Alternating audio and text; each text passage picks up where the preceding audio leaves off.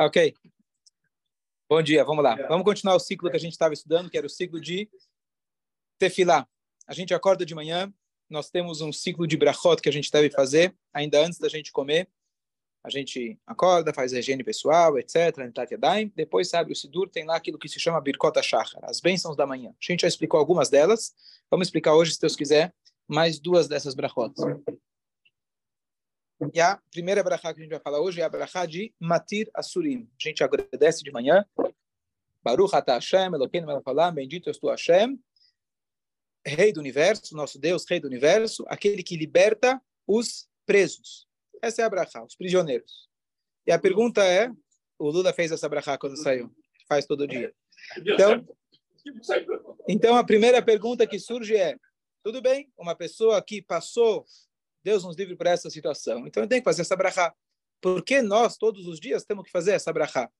Mesmo que a gente estivesse agradecendo por aqueles que estiveram presos, primeiro que não é minha obrigação agradecer pelo outro, cada um tem que agradecer por si. Então, Deus é aquele que liberta os presos. Será que é um grande louvor a Deus? Então, qual que é o significado de a gente fazer essa brachá todo dia de manhã? Presos injustos. Os presos injustos? Foram presos injustamente. Tá bom, mas independente, essa brachá todos nós fazemos. Por eles? Por eles? Cada um tem que fazer a brachá. Todo mundo está preso. No que você está preso? Eu não estou preso. Você está preso? Não, não, tudo bem. Preso nas flores. Preso do quê? Paixões. Paixões? Vícios. Vícios, muito bom. Você está preso? Não, fala a verdade. Você está tranquilo. Está de boa. Fala. E também para os casados. Para os casados, ah, boa. A alma também está presa no corpo. A alma está presa no corpo, boa. E nos países errados. O quê? Estamos presos nos países errados. Estamos presos nos países errados, ok.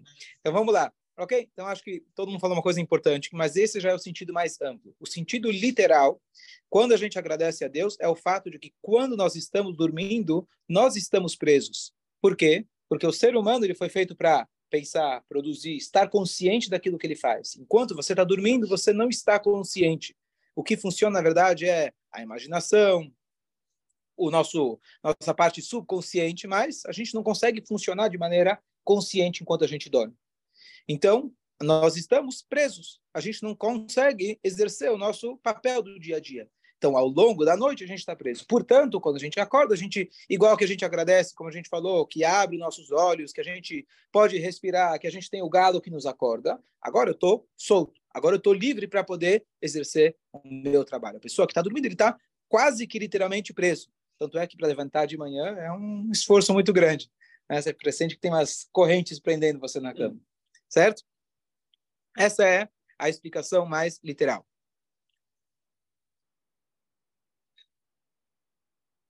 O que acontece mais ainda, quando a gente está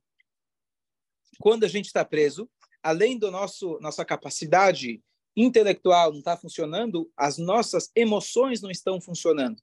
Funcionam de maneira imaginativa, fantasia, na hora que a gente está sonhando, etc., às vezes você acorda assustado, acorda com medo, etc.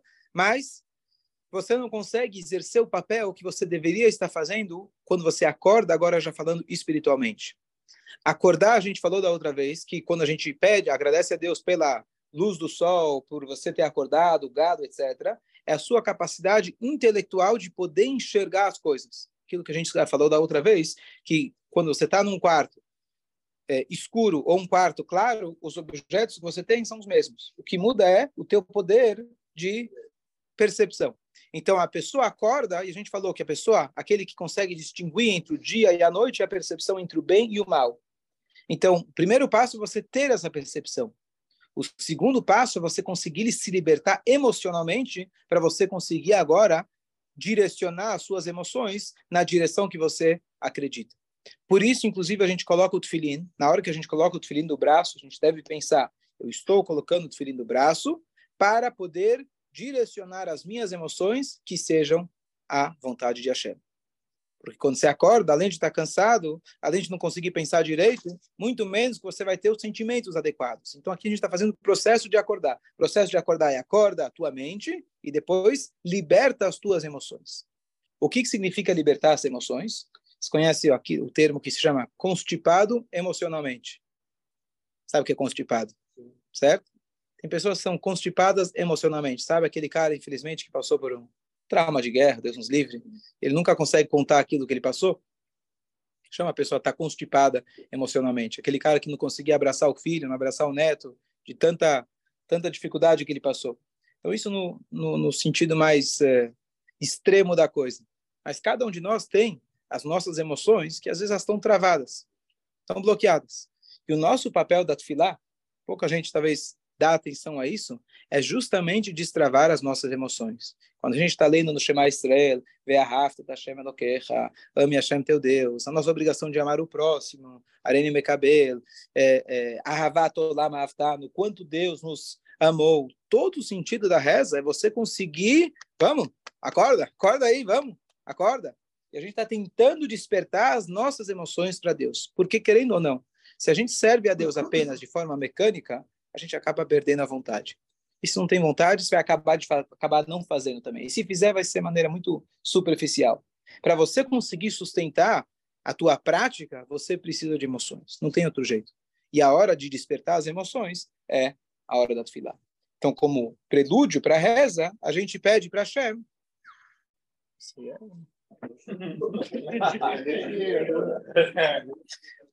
Como introdução para a reza, a gente agradece a Deus. Obrigado por você me dar a oportunidade de eu sentir. Agora, você precisa fazer por isso. Precisa se esforçar. Sentir, você vai sentir. Agora, o que você vai sentir depende de onde você colocar o teu direcionamento. Então, essa é a brachá no sentido mais amplo. Dúvidas? Tem uma dúvida.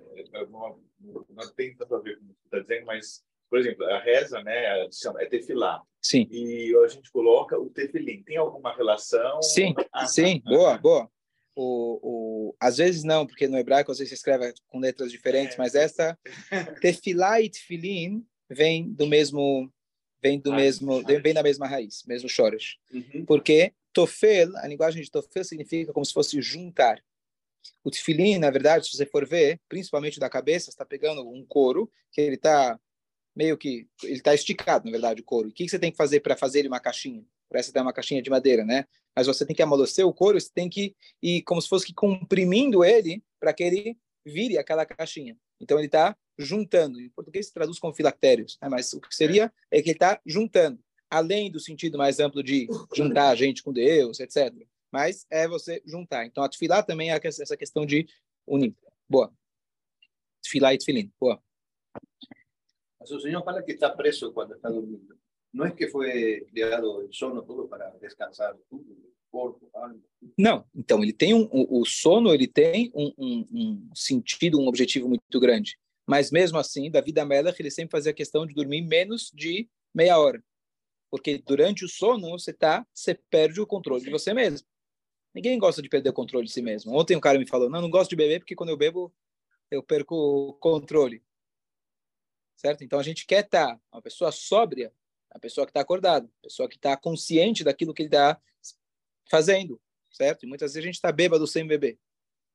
Então, eu vi uma passagem interessante que um dos métodos que faziam antigamente para caçar macacos, então eles colocavam dentro de uma gaiola, uma bananinha.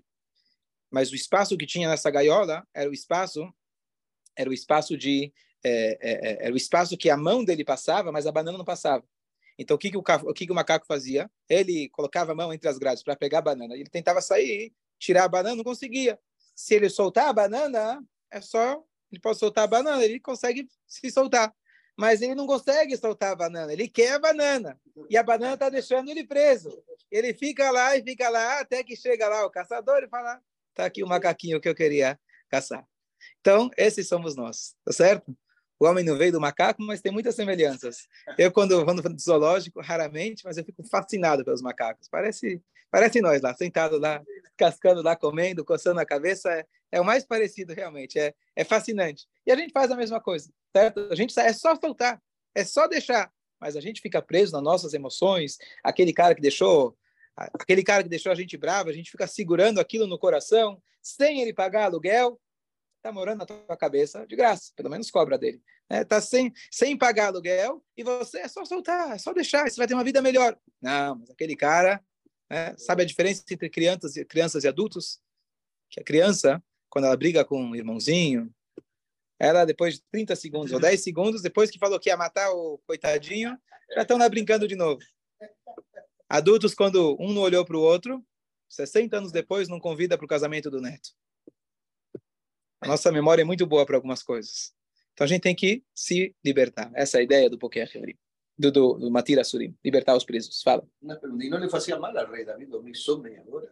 Então, ele era um super-homem. Né? Ele era um, entre aspas, super-homem. Sim, ele dormia muito pouco. Por isso que ele era o rei David. Né? Mas, sendo rei, tinha muitas coisas. Muitos afazeres. Ele primeiro rezava bastante, estudava bastante, e ele atendia o público o tempo todo.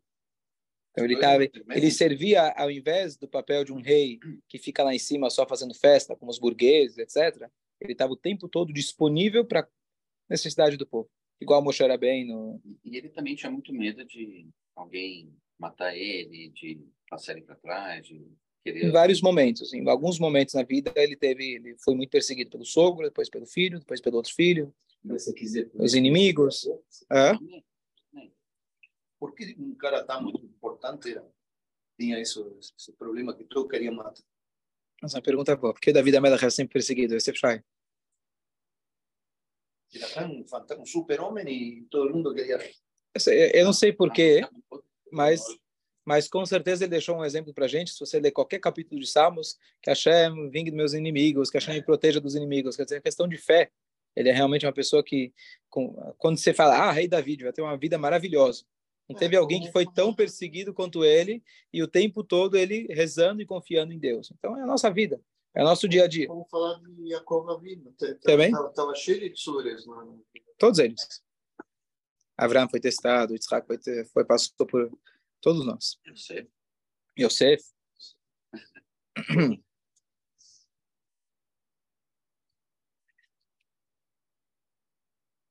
Porque todos para o bem. Isso é o que diz o Rabino Yolgo. Que tudo é para o bem? Sem dúvida que tudo é para o bem, mas a gente precisa de modelos, de pessoas que conseguem viver dessa maneira. Só escrever no livro que tudo é para o bem é uma coisa. Hashem usou, entre aspas, alguns tzadikim, pessoas muito grandes, que eles sirvam de modelos para os outros. Está escrito mesmo o pecado, entre aspas, do rei Davi, ele não era Batsheva, etc., não era para acontecer com ele. Mas Deus fez que acontecesse com ele para que ele se ficasse de modelo como alguém que sabe se arrepender e como se arrepender. Então, os tzadikim, às vezes, são como se fossem cobaias de Deus. Eles estão dispostos a ser os cobaias de Deus justamente para dar o exemplo para os outros. Certo? Dúvidas? Mordecai, tudo certo aí? Ok. Mas a gente reza para... Mas esse foi o problema do rei Davi.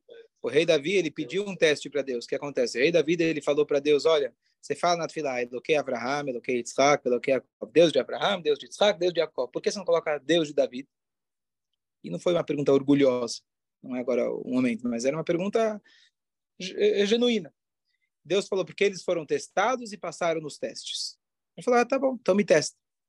Foi aí que, quando ele estava um dia lá, ele viu de longe a Batsheva lavando roupa, ele...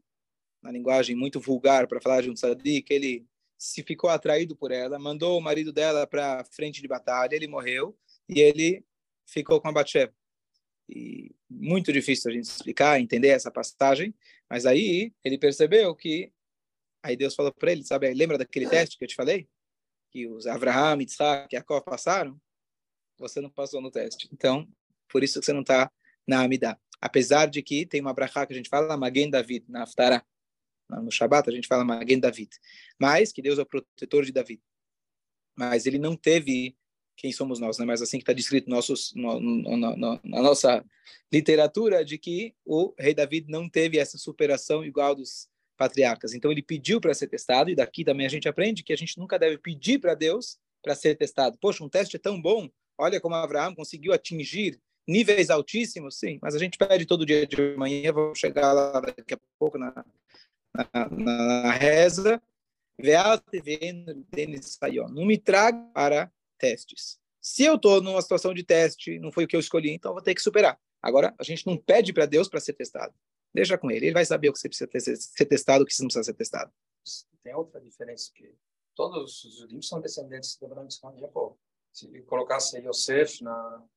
também não estaria. Aí não atinge, não chega. Não chega a todo mundo. Ou qualquer outro para frente, não é. Eu acredito, eu entendi. Abraão, Isaac e Jacó somos todos descendentes. Já Davi não somos, de uma tribo específica. Mas eu acredito que a ideia da gente, quando a gente invoca o mérito deles, a gente está falando pelo mérito de nosso antepassado. Olha, um judeu que é, querendo ou não, também é descendente. Ele é descendente de Abraão, Isaac e Jacó. Acredito que seja por isso que Deus falou, olha, você não vai passar não pela questão familiar, porque a gente pode invocar, às vezes, méritos de nossos antepassados, independente se ele foi meu pai direto ou foi meu tio, ou foi meu primo. Acredito que seja por isso. Tanto é que o David da Mellach é chamado como um dos 7 pastores. Existem 7 pastores, são as 7 visitas de Sukkot, que aí Yosef entra, Moshe Rabbeinu entra, David da Mellach entra. Não somos todos descendentes deles, mas são 7, como se fossem 7 pilares que a gente pode olhar para trás e falar, Hashem, tá, dá um jeitinho aí. A Moshe Rabbeinu foi grande, tudo bem, ele é meu primo, meu tio. Mérito dele, às vezes dá para... Herança não precisa ser só do pai, né? Às vezes um tio velhinho que morreu, você aceita também, né? Se não tiver filhos. E se não era parente, você descobre que era parente. Né? E se não era, amigo, vira amigo também. Melhor. Mas Davi é mais lembrado que todos. A estrela, na bandeira de Israel, em todo o tempo. A estrela de Davi é mais um mito do que realidade. A bandeira de Israel, ok, é um símbolo. É um símbolo. Ele é mais lembrado que os outros? Não sei, acho que Moshe é mais lembrado que Davi, mas não é uma competição. Acho que cada um tem o seu... Ok. Vamos lá. Mais uma. Zokef kefufim. A gente agradece de manhã. Barucha tachem da kedam. Zokef kefufim. Zokef significa aquele que coloca ereto aqueles que estão curvados. E a explicação literal é muito simples. Na hora que você está dormindo, você está normalmente, se não for no avião, você está assim, mas quase de pé. Hoje em dia, com uma lata de sardinha. Mas normalmente você dorme deitado, certo? Reclinado. E quando você... acorda de manhã, você agradece a Deus pelo próprio fato de você poder estar de pé. A coluna a vertebral que consegue deixar, manter a gente em pé, infelizmente aqueles que têm problemas, que ficam corcundas, ou Deus nos livre, não conseguem nem ficar de pé. A gente agradece o mero fato de a gente poder ficar de pé. No sentido mais profundo, também tem uma explicação. Na hora que a gente está dormindo, como a gente falou na brachá anterior, você não tem controle sobre você mesmo. O que significa isso? Está escrito que o nome cachorro em hebraico, kelev, por que ele chama Kelev? Coração, kulolev, ele é só coração. Eu estava agora em férias, passei uns dias aí numa casa, uma casa emprestada, e aí tinha lá um cachorro. A gente não está acostumado com cachorro em casa, mas o cachorro ficava sempre na casa do caseiro. Meus filhos queriam trazer ele, só que a gente levou comida limitada, comida kasher, que não tem lá onde a gente estava. Então a gente não estava dando a nossa comida para o cachorro, porque simplesmente não tínhamos demais. Então o cachorro não vinha, por mais que a gente queria brincar com ele. Ele veio uma vez, veio duas. Não tem comida para mim? Vou fazer o quê aqui? Tá certo? Ele não é muito, tá certo? Então, ele é amigo do homem quando convém. Se não convém, vou fazer o quê aqui? Não perdi nada. Então, o cachorro e todos os animais, ele tem o intelecto dele no mesmo nível do coração. Ou seja, o intelecto dele serve às suas emoções. Então, ele pode ser muito esperto, contanto que seja conveniente para mim. Ele não consegue pensar e olhar para cima como ser humano. O ser humano tem a capacidade de olhar para cima. Nenhum animal consegue olhar para cima, naturalmente. A não ser que ele deita com a barriga para cima, mas ele não consegue olhar o céu. Ele não consegue olhar um horizonte, ele não consegue olhar algo acima das suas próprias necessidades. O ser humano tem essa capacidade. Enquanto a gente está dormindo, simboliza que a gente está recuperando as nossas energias. A gente está pensando em nós mesmos. O nosso intelecto está servindo às emoções. Você não consegue raciocinar de forma lógica. Pelo contrário, quando você sonha, tudo de ilógico pode acontecer. Ele não segue as leis da física, as leis lógicas. Está só processando as suas emoções, seus sentimentos. Então, quando você levanta, se agradece a Hashem. Não só que eu tenho intelecto, não só eu peço para despertar as minhas emoções, mas eu preciso o tempo todo, não só que o intelecto desperte as emoções, mas que ele continue sendo aquele que comanda as emoções e não que seja comandado pelas emoções. Porque eu posso acordar de manhã e estar muito emocionado e com o meu cérebro funcionando, só que a ordem está invertida. Eu faço o que o meu cérebro, o que eu vou comer hoje? Igual cachorro. O que quer dizer que eu vou comer? Como o cliente vai pagar a conta? Como que eu vou vender hoje? O que é isso? Faz parte do instinto animal. Você se preocupar com a parnaçá é exatamente o que os animais fazem o tempo todo. Pouco tempo atrás estava assistindo Discovery, de leopardos, maravilhoso. Aqueles filmes maravilhosos, você vê na vida deles. Mas qual que é a vida de todos os animais o tempo todo? Procurar comida. À noite, ou mais principalmente à noite, ficar num lugar onde os predadores não vão conseguir te alcançar e procriar. Essa é a vida deles. Se o ser humano se preocupa apenas com a minha família, se preocupa em ter parnaçá, que é genuíno, é justo, não tem nada de errado, mas é uma vida animal. Se o tempo todo está raciocinando como ganhar mais dinheiro, como ser mais rico, ou mesmo pagar as contas, não é errado, é animal, é o ânimo. Mas você ainda não está agindo como ser humano.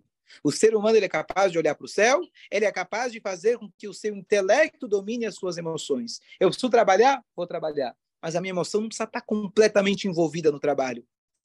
Eu preciso reservar a minha emoção para amar o próximo, para amar a Deus. Amar meus filhos já é natural, mas que eu possa dar além daquilo que eu gostaria da minha zona de conforto. Eu sou um ser humano, eu preciso fazer com que a lógica domine as minhas emoções. Então, quando eu agradeço a Hashem por estar de pé, não é apenas fisicamente estar de pé, mas fazer com que isso que Hashem fez a gente, que nós somos eretos, que a gente pode justamente fazer com que o intelecto domine as nossas emoções. Vilma, fala.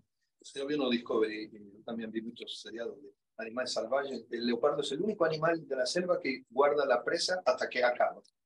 El león todo la larga y caza más después. El leopardo pega la presa, la sube en un árbol bien longe para que nadie pegue ella y la hasta no terminar en una vuelta a casa. Único animal de la selva. Fala, Mordecai. No desperdicio. No, eu estava lendo aí, vendo aí, comparando as coisas. Ok. Trazer para vocês uma história maravilhosa. O Dani contou no Shabbat alguns detalhes, vou contar um pouco mais detalhada. A história que ele contou no Shabbat, uma história maravilhosa. Já mostrei para vocês algumas vezes alguns vídeos desse canal. O Rabino Yolgo dos Estados Unidos, ele faz entrevistas e histórias contemporâneas muito inspiradoras. Ele mostrou lá uma história que ele, há um pouco tempo atrás, ele estava lendo um artigo, alguma coisa, ele viu um artigo de 1995. Uma matéria que saiu na televisão na época, que tinha um judeu, o sobrenome dele é Forresten, que morava no Texas. E ele, a história lá, a matéria, tratava sobre o seguinte: quando ele fez 70 anos de idade, ele já tinha uma fábrica, que na época era a maior fábrica têxtil dos Estados Unidos, em Massachusetts, difícil de falar, Massachusetts, eu falei Texas, Massachusetts. Tá.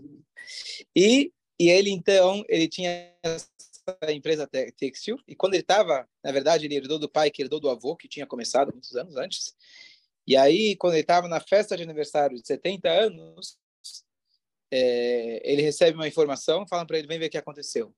E tinha estourado um boiler lá na fábrica dele, e pegou fogo em toda a fábrica dele, literalmente.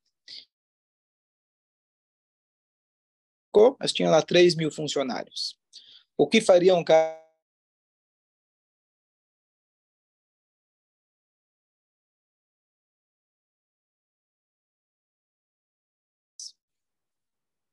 $500 milhão, e com isso ele estava feito.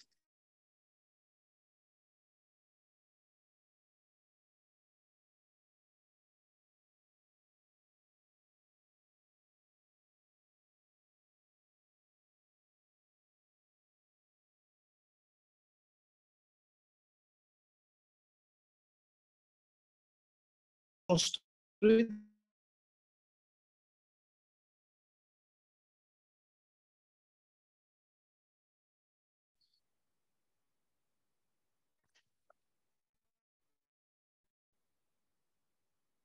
acho que aqui.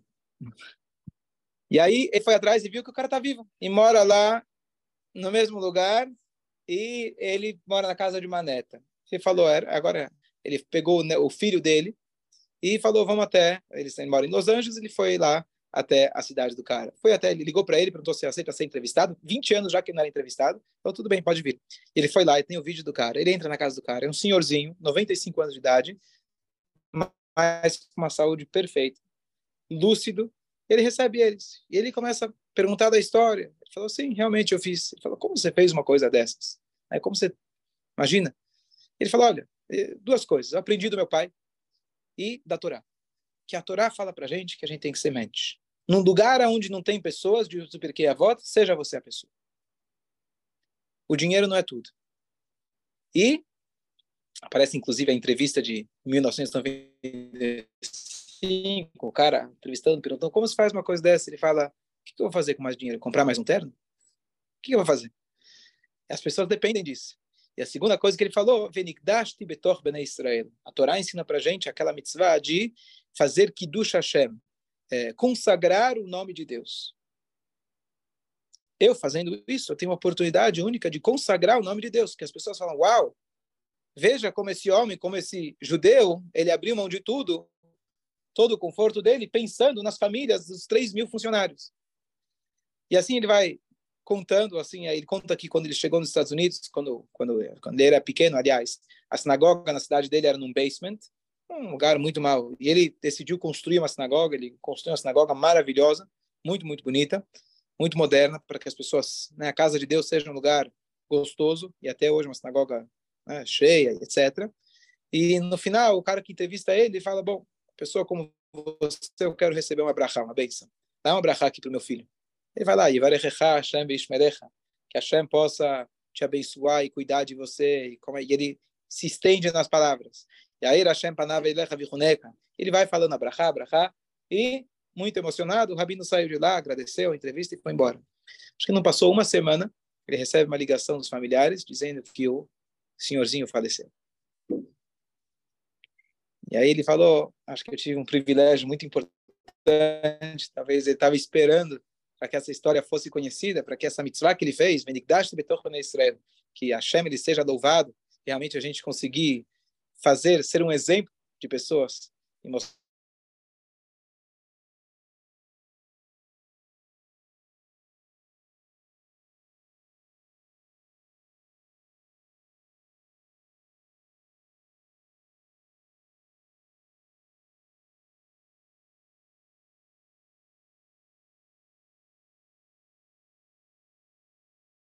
Como ser animal, apesar de ser racional, ele vai estar usando o seu intelecto para o seu bem.